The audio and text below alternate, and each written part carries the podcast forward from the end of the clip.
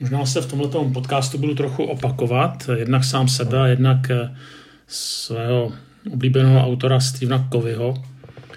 A budu mluvit o tématu, který Covey nazývá ostření pily.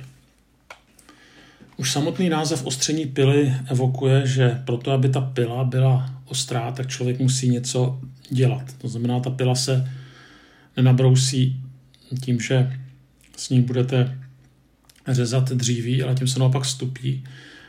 A stupí se tedy tím, že ji používáte. A podobně to je s člověkem, že jak žijeme, jak něco děláme, jak máme neustále něco vydávat, nebo se očekává, že budeme vydávat, tak se taky jakoby otupujeme a potřebujeme se tedy slovy pily naostřit, abychom mohli zase dělat ten úkol, který nám byl dán. A Kovy vlastně ukazuje na takové čtyři základní dimenze lidského života a já teda s ním v tomto hluboce souhlasím. To je dimenze duchovní, duševní, vztahová a tělesná. A jako křesťané tak hodně akcentujeme ten rozměr duchovní, když mluvíme o modlitbě a vůbec o vztahu s Pánem Bohem. A asi také akcentujeme tu dimenzi vztahovou, už jenom proto, že Bůh je Bohem vztahu. Ale samozřejmě ty dimenze jsou i další a všechny čtyři jsou důležité a zároveň není nic eh, neobvyklého na tom, že i tyhle ty dvě člověk eh, za, zanedbává. Je to proto, že ho neustále vlastně tlačí nějaké povinnosti života, které jsou neodkladné. To znamená věci, které dělat musíme, a které když neuděláme, tak bude průšvih. Prostě musíme jít do práce, pokud máme malé děti, tak musíme se těm dětem věnovat, musíme vyhovět požadavkům eh, svého okolí, eh, asi musíme zdvihnout eh, mobil, když nám někdo volá, nebo aspoň když jsme slušní, tak bychom to udělat měli. Prostě hodně věcí musíme. Musíme splatit, splatit složenky. A tak člověk potom žije neustále v jakémsi musu a e, někdy to dojde tak daleko, že vlastně vydělává jenom proto, aby se potom mohl týden, dva týdny nebo tři týdny odpočinout. A výsledkem je, že je unavený, protože vlastně dělá jenom věci, které musí. A ty nejdůležitější věci, které dělat jenom může, tak nedělá. A někdy potom, když je začne dělat, tak už je pozdě. A tak eh, já bych se chtěl tady podívat na ty čtyři dimenze, tedy na tu duchovní, duševní vztahu a tělesnou. Tak eh, co s tou duchovní? Tak samozřejmě v tom křesťanském žargonu je to jasné, znamená to udržování vztahu s Pánem Bohem. A mm, to nejenom proto, že třeba někde budu mít nějaký program kázat, nebo že program někde pro besídku, pro dorost, že budu tedy vydávat, ale abych prostě byl, řečeno tedy Janem 15. kapitoly, blízko kmeni, kterým je Kristus. Zajímavé, že tam v tom Janu 15. kapitole se píše, jako ratolest nemůže nést ovoce sama od sebe, nezůstane při kmeni, tak ani vy nezůstanete při mě. Kdyby tam předpokládalo, tedy správně, že už jenom to, že ta ratolest je blízko kmeni, tak prostě nemůže jinak, než nést ovoce. My moc dobře víme, že to tak eh, často nebývá, že člověk jede na krev, že jede na vůli, že Bohu se dá sloužit i bez Boha. To je samozřejmě chyba. Protože tenhle ten text nám ukazuje, že prostě člověk musí být v Kristu a potom ovoce prostě bude dávat. Že eh, když jsme v Kristu, tak potom náš život přirozeně bude obohacením pro druhé. Je tam ten obraz vinice, to znamená cílem vinice je dávat eh, vinou révu, aby tedy se druzí najedli. A samozřejmě je teďka pokušení teďka předložit nějakou metodu, jak to teda dělat, jak být v Kristu, nějakou metodu, jak se modlit, jak meditovat, jak eh, strávit čas o samotě, jak číst písmo. A samozřejmě tyhle ty věci existují, Eh, knížky na toto byly napsané, často velmi dobré, já to nechci podceňovat a říkat, jenom to jsou jenom metody, na to kašlete. Takhle to skutečně není, eh, protože kdo chce, tak ten si prostě nějaký způsob, jak být s Pánem Bohem, najde. A naopak, komu nechce, nebo kdo nechce, tak tomu nepomůže ani nějaká eh, vlastně výborná nebo nová super nová metoda. Zároveň, a to je důležité říct, že tady hraje roli i vůle. Jsme si to hodně zjednodušili, když jsme řekli, že ten vztah s Pánem Bohem je podobně jako vztah s ženou, eh, když jsme ženatí v daní, ale pokud jste ženatí a v daní a třeba delší dobu, nebo pokud jste v rodině vůbec, no, podržujete vztahy s rodičema nebo se starýma rodičema, tak víte, že někdy to jde samo, že se vám po sobě stýská. No ničeho se nemusíte nutit, ale někdy to prostě samo nejde. Nutit se musíte. A myslím si, že hodně křesťanů dojíždí ve svém vztahu s Pánem Bohem prostě i na slabou vůli. Není to jenom o vůli, ale je to taky o vůli. A tohle to bychom neměli podceňovat. Prostě ne vždycky člověk je natěšený si ráno otevřít Bibli a pomodlit se.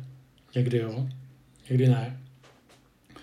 Ale prostě někdy to musí dělat, protože to dělat má. Když jsem procházel některá knihkupectví, spíš ve Spojených státech, ale všiml jsem si toho tady u nás, tak mě zaujalo, kolik třeba druhů Bible vychází. V Americe to byl úplně bizár, tam to bylo pro ženy, tak ty byly v růžovém balení a byly, měly uši, to znamená, ty Bible se daly nosit. A hlavně, že byly růžový, pak zase byly Bible pro muže, pak to byly Bible pro sportovce, pro děti, dokonce pro dospívající, dokonce jsem viděl Bible pro vojáky, ty zase byly v maskáčovém obalu. A dokonce jsem viděl vodotěsnou Bibli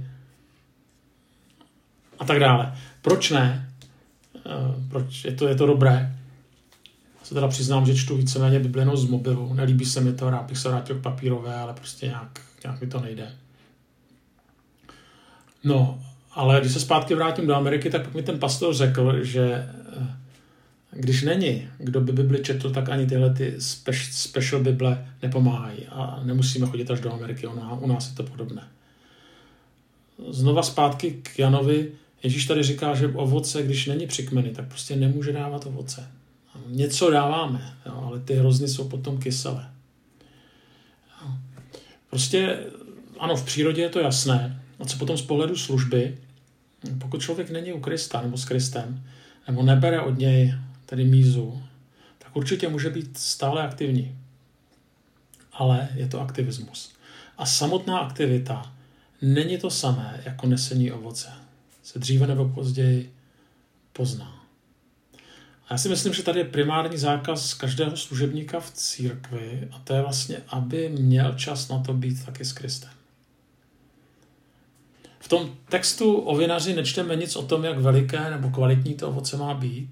Prostě to, ale to, co tam čteme, že klíčové je, aby ovoce bylo při kmeni. Nic více, nic méně. No proč? To je jednoduché, protože ovoce nemůže být nekvalitní, pokud je kvalitní kmen. Prostě musí dávat kvalitní musí být kvalitní. A tady asi není pochyb, že kmen je kvalitní, pokud je to Kristus. Ta kvalita je jistá. To, co není ale samozřejmé, zde od něj skutečně tu mízu člověk bere. Pokud nebere, tak potom, je velmi, potom jsme velmi zranitelní a velmi snadno se nám stane, že nás rozhodí eh, kde jaká kritika nebo eh, kde jaká špatná zpráva. Eh, tam taky ještě zajímavý v tom Janovi, že tam je napsáno, kdo zůstává ve mně, já v něm, ten nese hojné ovoce, neboť bez země nemůžete učinit nic. Prostě na té vinici je to jasné, že pokud je ten hrozen bez kmene, no tak schně. Eh, stejně by to mělo být i z církví, z křesťané, ale tam to není tak dobře vidět. A následky se projevují někdy až po letech. Na tohle si musíme tedy dávat pozor. Ale nejenom proto, abychom sloužili druhým, ale abychom sami přežili v tomto nejistém světě. Tak to je ta první duchovní dimenze. Já bych ještě se znova chtěl vrátit k té myšlence vůle, že aby jsme ji nějakým způsobem uváděli do života, tak je potřeba zapojit mimo jiné také vůli. Ale na druhou stranu znova chci říct, že pokud jsme přikmeni, tak můžeme být v pohodě. To ovoce prostě dávat budeme. Duševní dimenze. No, jde o to, že já chápu, že prostě člověk, eh, nebo často nemáme čas jako číst, ale, ale, ale zase by to neměl být náš celoživotní postoj. A potom tragédie je, když, a teďka to slovo tragédie volím skutečně záměrně, pokud naší četbou jsou noviny, nebo seznam, novinky, nebo i dnes, nebo to, co čtete, vůbec nemluvím o Facebooku, eh, nebo Twitteru, Když to je to jediné, co čteme, kde čerpáme jaksi potravu pro naší duši, ne nezbytně pro našeho ducha. A uh, myslím si, že tady je hrozně důležité dokázat uh, jednak určitě číst jak duchovní literaturu, takhle to patří spíš do té dimenze duchovní, tak i kvalitní literaturu, nebo aspoň poslouchat. Vím, že uh, nemáme někdy čas číst, tak uh, třeba řídíme v autě nebo uh, jezdíme hromadnou dopravu, tak si můžeme i něco zajímavého pustit. Existuje toho dneska Eh, strašně moc na různá témata eh, z, z různých oblastí. Eh, a tak je dobré se rozvíjet i v těchto těch věcech, setkávat se třeba s zajímavými lidmi, prostě dokázat rozvíjet i duševní dimenzi, mít určitý rozhled.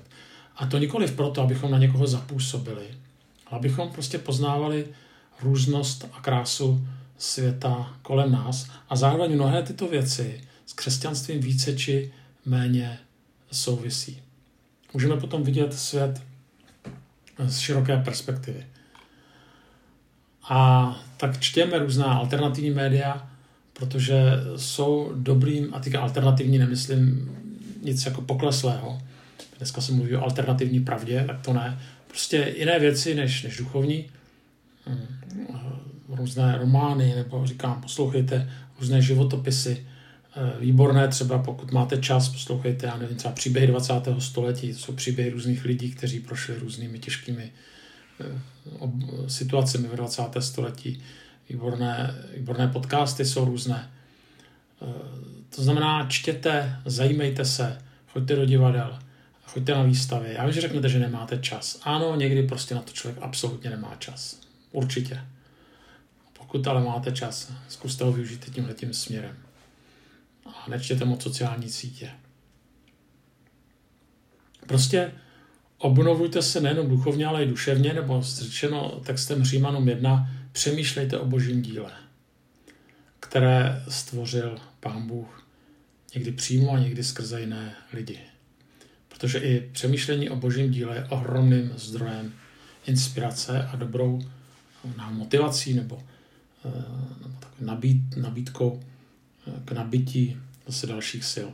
Tak zrovna moje manželka mi v tom příkladem, tam má vymeteny všechny možné mm, výstavy v Praze a teďka mi tady zrovna dala lístek na staronovou synagogu, nestačila si ji projít, tak se mě můžete pak zeptat, jestli jsem do ní šel, já mám zítra poslední den.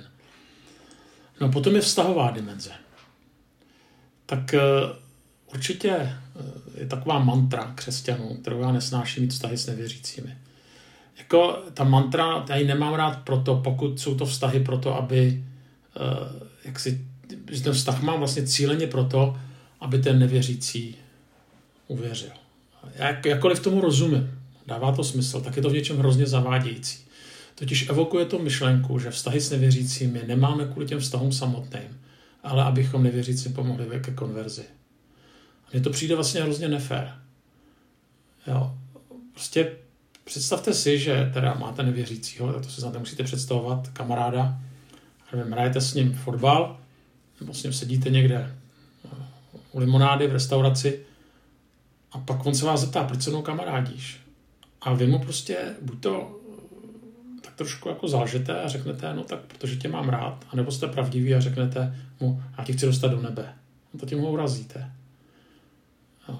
Protože tím vlastně říkáte, no já tě ke svému životu nepotřebuju, já mám lepší kamarády, ty křesťany, ale prostě potřebuji tě dostat, chci tě dostat do nebe. Ale vztahy s tebou ke svému životu nepotřebuju. Tak asi by takový člověk od nás rychle utekl. A já samozřejmě absolutně nechci tím říct, že bychom vztahy neměli spojovat se svědectvím o Kristu, ale zároveň my máme vztahy, protože prostě vztahy potřebujeme. Protože jsme lidé, protože jsme takhle stvořeni.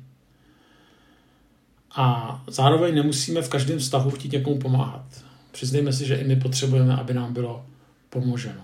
Přiznejme si, že potřebujeme, aby druhé lidi, protože oni nám mají co nabídnout. Pokud to tak nevidíme, tak jsme pišní. A je blbý, pokud potom ty vztahy se smrskávají pouze na vztahy služební nebo na vztahy pracovní. A prostě jsme vztahové bytosti. A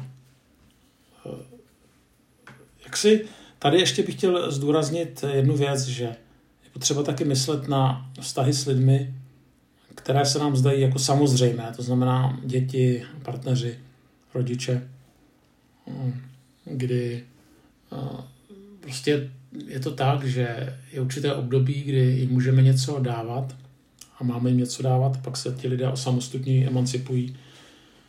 Myslím si, že někteří rodiče dělají velikou chybu, že nedokáží se taky od těch dětí včas odpoutat.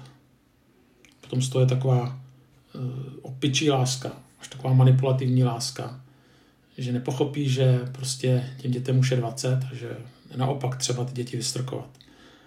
Ale zase ta jiná chyba je, že ty děti jsou malí a ty rodiče koukají, aby ty děti od sebe odstrkávaly pryč. Potom mají vlastně pocit, pak ten paradox je v tom, že když ty děti byly malí, tak ty rodiče mají pocit, že si těch dětí dost neužili.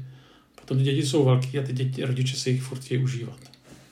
Obojí je chyba, ty děti to vlastně deformuje. A e, zároveň, ještě když se vrátím k těm partnerským vztahům, třeba k manželovi, k manželce, tak e, taky si myslím, že na tohle to si chce dokázat najít, vyboxovat čas. Tak tím, že jsem hodně pryč, hodně na cestách, tak samozřejmě toho času tolik e, nemám, protože jsme fyzicky od sebe prostě vzdáleně, nějak nám to nevadí. Zvykli jsme si na to, ale zároveň vidím, že prostě musím cíleně plánovat e, čas s manželkou, spolu chodíme eh, různě ven, hm, na různé akce, aktivity. Prostě jsme spolu, ale člověk to musí jít naproti, nejde to automaticky samo. No a přiznám se vám, že někdy bych bral třeba teďka i strávit nějaký čas s dětma, ale prostě už nastala doba, kdy ty děti jsou velký, už mají své kamarády. A tak to tak se tomu někdy směju, že dříve děti prosili tatínka, aby byl s nimi, a teďka tatínek prosí děti, aby byli s ním. Tak není to tak samozřejmě úplně doslova, ale je to běh života.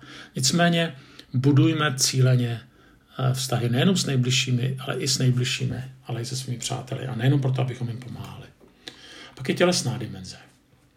Asi každý z mých posluchačů ví, co je to psychosomatická jednota, tedy naše tělo a duch jsou hluboce propojeny, vzájemně se ovlivňují. A pokud je tělo dlouhodobě zanedbáváno, tak se to projeví jak na duševní práci, tak vůbec na takovém psychickém nastavení.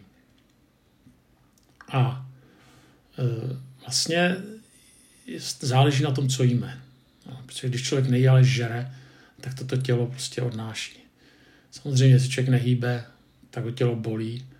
Potom sice ušetří čas tím, že nemusel někde trénovat, ale ten čas potom zase neušetří tím, že musí chodit do nemocnice nebo doktorovi.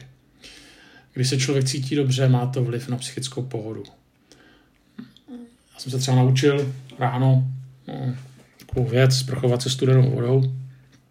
Je to dobrý vstup do dne, rozhodně to není nějaká vášeň, ale někde jsem se dočet, že to prostě vy, vy, vygeneruje nějaké endorfíny a fakt to tak jako je. E, taky i když běhám celý život, tak e, jsem se nikdy dostal do stádia, kdybych jako si toužil jít zaběhat. Takhle to nastavený nemám, ale vím, že to prostě dělat musím. A zároveň zanedbávám některé věci na svém těle. Měl bych víc cvičit nechce se mi, nebo říkám, že nemám čas.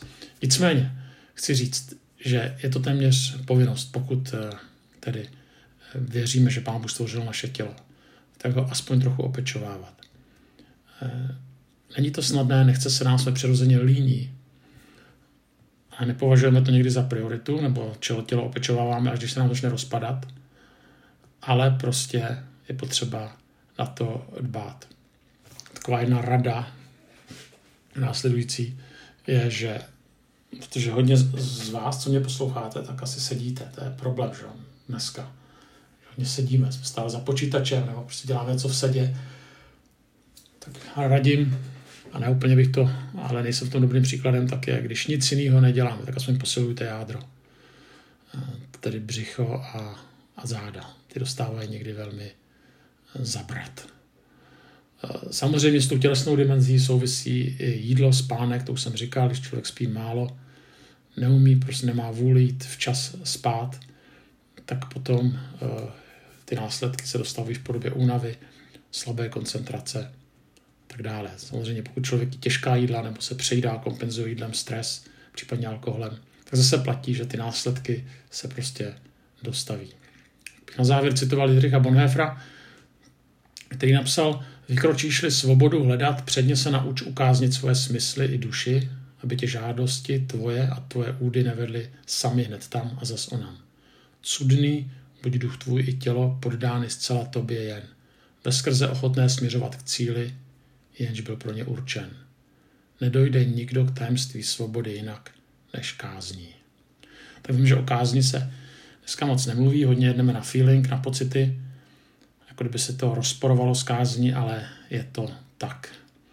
Kdo se chce někde posunout dopředu, tak se musí učit kázně. Kázně není nikdy příjemná, ale když se to člověk naučí, tak potom přináší ovoce. A tak bych vám to přál i v tom broušení pily, v té práci na těch čtyřech dimenzích ducha, duše, eh, těla a eh, nakonec vztahu.